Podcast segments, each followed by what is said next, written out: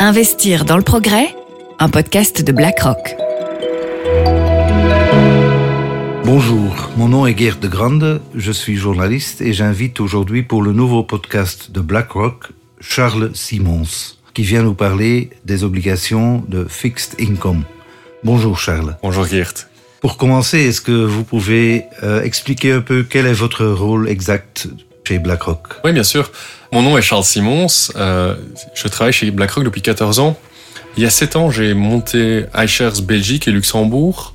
Et plus récemment, je suis devenu responsable commercial pour l'activité de BlackRock en Belgique et au Luxembourg, justement. Merci Charles. Aujourd'hui, on va parler euh, de fixed income. Je crois qu'il est important pour euh, nos auditeurs de recadrer un peu ce que vous entendez exactement là-dessus. Tout à fait. Alors, donc nous allons parler du côté obligataire, hein, nous allons parler d'obligations, euh, et plus précisément d'obligations dans les portefeuilles ETF, donc des obligations qui sont indexées, ou un portefeuille indexé d'obligations.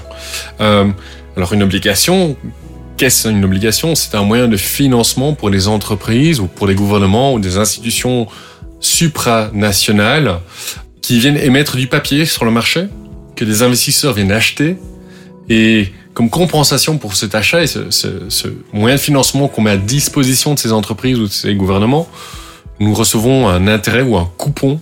Euh, et puis, en fin de maturité, cette obligation est remboursée. C'est en fait rien, de plus ou rien de moins qu'un prêt, sauf que ce prêt est standardisé et coté sur le marché. Et pour les investisseurs, on entend toujours qu'il est important de diversifier leur portefeuille, c'est-à-dire d'avoir aussi bien des actions que des obligations, notamment par le fait que les actions comportent quand même plus de risques que les obligations. Mais est-ce qu'au niveau des obligations, je présume qu'il y a aussi un large éventail de possibilités dans lesquelles les investisseurs peuvent investir? Tout à fait. Donc du côté obligataire, nous avons, euh, comme je l'ai dit, des obligations émises par des États euh, de bonne qualité ou de moins bonne qualité par ailleurs, euh, du papier émis par des entreprises de tout secteur et dans toutes les monnaies possibles et imaginables, et euh, des obligations émises par des supranationales, genre la World Bank, par exemple, émet elle aussi des obligations. Alors, toute obligation a un profil de risque qui est différent, hein, qui dépendra donc de la possibilité de cette entreprise ou de ce gouvernement, de, ce, de cet émetteur, à rembourser cette dette et à venir satisfaire à son coupon. Et donc nous allons voir que plus le risque est important, plus le coupon qui sera dû sera important. On compense en fait le risque de crédit par plus de revenus. Ce qui est relativement logique, on va le dire ainsi. Puisque quand on prend beaucoup de risques en tant que fournisseur de liquidité ou, en tant que financier, on veut naturellement une plus grande compensation pour ce risque. Alors, contrairement aux actions, comme tu l'as très bien signalé, Gert, euh, il y a un risque relativement important, hein, beaucoup de volatilité du côté euh, action. C'est légèrement différent du côté obligataire. Par contre, euh, du côté action, on a le potentiel de perdre tout son investissement, mais aussi d'avoir un rendement qui euh, est illimité à la hausse. Comme on l'a vu par exemple avec les actions Tesla récemment. Certaines actions vont effectivement connaître des rendements très importants. Du côté obligataire, quand on donne ce prêt, quand on achète cette obligation et qu'on met à disposition de l'émetteur ce capital, si tout va bien, ce capital est émis à valeur 100, donc on donne 100, on reçoit un coupon chaque année et en fin de parcours, à la maturité de cette, obli cette obligation, euh, la société qui a émise l'obligation vient nous rembourser cette obligation pour une valeur de 100. Donc l'upside, le, le potentiel à la hausse, il est très faible. Par contre, le potentiel à la baisse est de 100. Parce que si la société tombe en faillite et qu'il n'y a pas d'avoir, potentiellement on ne récupère rien.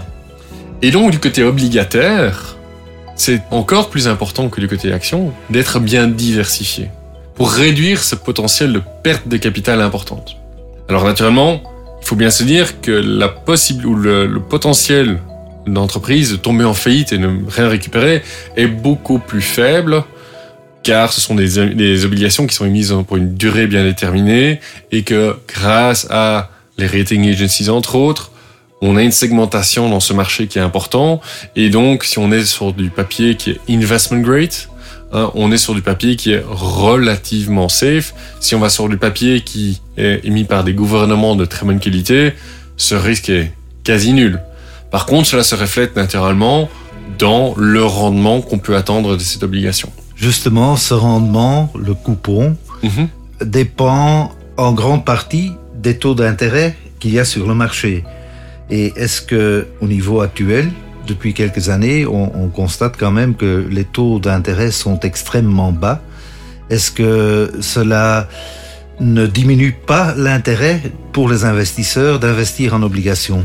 Alors je crois que du côté obligataire, il faut bien se dire qu'il y a, euh, deux, aspects qu'on cherche en tant qu'investisseur en obligation. D'un côté, on recherche un aspect euh, diversifiant versus les actions et un aspect qui amène un peu de ballast, pour le dire ainsi, dans un portefeuille pour absorber les chocs, les gros chocs. Un peu comme un amortisseur dans une voiture. hein, on va absorber les chocs grâce à cela. Euh, ça, c'est un aspect important. Et puis, il y a l'aspect rendement, coupon qu'on va recevoir. Hein, euh, aspect euh, income, qui est un, un aspect important. Alors, il est vrai que les taux court terme sont très faibles. Les taux long terme sont récemment remontés un peu grâce aux attentes d'inflation, qui sont tout de même plus importantes aujourd'hui. Et puis, une obligation va coter au-dessus de ce taux long terme, qui est le taux sans risque, comme on, l'appelle, avec une prime qui dépendra en fait du risque de crédit de l'obligation en question. Et donc, ce risque de crédit, cette prime qu'on va avoir, sera plus importante en cas de risque important et moins importante en cas de risque très faible. Et donc, on est compensé d'une certaine façon. Alors, on voit très clairement que les investisseurs en obligations, par contre, sont venus à pivoter leur portefeuille et historiquement être investis sur du papier gouvernemental et une durée relativement euh, neutre, sont venus prendre plus de duration, donc investir dans des obligations plus long terme, un, et deux, sont venus à prendre plus de risques de crédit dans leur portefeuille. Risque de crédit qui euh, se justifie aujourd'hui certainement par une relance économique qui est tout de même importante. Euh, on voit tout de même que l'économie tourne malgré tout pas trop mal, malgré qu'on sort d'une crise Covid. Cela grâce aux interventions des gouvernements et aux interventions des banques centrales. Aujourd'hui, on a une croissance économique importante qui fait que euh, on voit que le taux d'intérêt des obligations est en train de remonter légèrement. Donc, il est très important de continuer à avoir un mix euh, d'actions et d'obligations dans les portefeuilles. Et on a parlé aussi du taux d'intérêt. D'un autre côté, vous avez parlé de c'est un investissement à long terme. Est-ce que euh, les investisseurs en obligations ont euh, la possibilité de vendre leurs, obligations? Je crois euh, qu'on parle sur le marché obligataire de marché primaire et de marché secondaire. Est-ce que vous pouvez clarifier un peu euh, ce sujet? Tout à fait. Alors, comme vous l'avez indiqué, il y a le marché primaire qui est le marché où on vient émettre de la dette et les premiers investisseurs vont acheter cette dette. Cette émission a généralement lieu à une prime versus d'autres papiers qui cotent déjà de la même entreprise pour justement inciter les gens à venir investir dans cette nouvelle dette. Le marché secondaire, c'est où on vient transactionner sur du papier déjà existant dans le marché, qui peut être vendu par des investisseurs pour une multitude de raisons, un besoin de liquidité, un changement de stratégie, une, une, un désir de venir allonger le profil de, de revenus ou de raccourcir le profil de revenus du portefeuille justement. Toutes ces raisons sont des raisons très valables en fait pour venir vendre des obligations. Ça c'est le marché secondaire. Alors le marché secondaire, il est caractérisé par ce qu'on appelle un bid-ask spread, qui est la différence entre le cours acheteur et le cours vendeur. Et c'est là que viennent jouer les, ETF d'un aspect assez intéressant, c'est-à-dire que un, euh, un indice part du principe que le papier va rentrer dans le portefeuille, donc la nouvelle émission va rentrer dans le portefeuille en fin de mois. Euh, L'ETF, de par sa gestion, qui essaye de faire une gestion un peu plus intelligente, viendra acheter le papier au moment de l'émission afin de profiter de cette prime. Deuxio, l'ETF peut lui être vendu à tout moment de la journée et très facilement. Et va lui aussi connaître un cours acheteur et un cours vendeur. Mais la différence entre le cours acheteur cours vendeur de l'ETF sera par nature plus faible que la différence de cours acheteur-vendeur sur le marché secondaire du papier, puisqu'on crée cette couche de liquidité additionnelle via l'ETF. Et donc on voit de plus en plus d'investisseurs qui viennent convertir ou les achats de fonds classiques en obligations vers de l'ETF vu que les taux d'intérêt sont bas et donc c'est encore plus important de réduire ses frais. Mais aussi, nous voyons de plus en plus d'investisseurs en obligations, des gens qui gèrent des portefeuilles obligataires avec euh, dans des fonds qui vous sont commercialisés, qui viennent utiliser les ETF justement dans leur portefeuille pour venir prendre des positions sur les marchés. Et donc ça sont deux grosses tendances qu'on voit très clairement euh, dans le marché de l'ETF obligataire aujourd'hui. Qui est euh, euh, déterminé aussi par le fait que les taux sont bas. Alors absolument. Donc, euh, comme on voit que les taux sont faibles, euh, il est encore plus important de venir euh, réduire les coûts. Et donc, pour un investisseur, c'est un aspect très important. Deuxièmement, c'est de l'accès à la liquidité. Parce qu'aujourd'hui, ce qu'on voit sur le marché primaire, en fait, c'est qu'une obligation arrive sur le marché primaire est achetée par des gros assureurs, des gros fonds de pension, des gros investisseurs institutionnels achètent cette émission et la mettent dans leur livre. C'est comme s'ils la mettent dans un coffre-fort et vont la ressortir au moment où l'obligation est rachetée par l'entreprise. Donc la liquidité, en fait, sur le marché obligataire vient disparaître une semaine ou deux semaines après le marché primaire. Et c'est là aussi que l'ETF vient remédier à ce problème, parce que l'ETF, lui, cote en permanence, est accessible en permanence et a démontré à travers les différentes crises que nous avons déjà connues du côté obligataire que c'est un instrument qui reste liquide, qui reste coté et qui est utilisé par énormément d'investisseurs pour prendre position sur le marché obligataire où des opportunités sont créées justement à des moments de stress et où on peut venir en fait acheter un rendement plus ou moins garanti à ce moment-là relativement intéressant. Si une obligation vient à connaître une décote importante suite à un, événement, ou le marché de l'obligation vient à connaître une décote importante, on peut justement venir acheter des rendements attendus relativement importants à long terme. Justement, ce rendement qui est naturellement, comme pour tout investissement, très important, il est aussi euh, déterminé, comme vous l'avez déjà indiqué au début, par le risque et les agences de notation jouent un rôle là-dedans. Ils parlent d'obligations euh, high yield, d'obligations investment grade, d'obligations liées à l'inflation. Enfin, il y a toute une panoplie mhm. d'obligations différentes. Euh, et chacune a son propre niveau de risque. Est-ce que les, les, ETF en tiennent compte aussi? Alors tout à fait. Donc historiquement, nous avions quelques produits sur l'obligation, une dizaine. Aujourd'hui, nous avons une, une vraie euh, augmentation de la palette euh, de choix ou d'instruments pour les investisseurs euh, obligataires ou qui cherchent à utiliser des ETF obligataires. Donc historiquement, nous avions des produits qui étaient, par exemple, Euro Govis et Euro Investment Grade Corporates. Aujourd'hui, nous allons vers des produits qui sont beaucoup plus ciblés, plus niches. Euro Govis pour...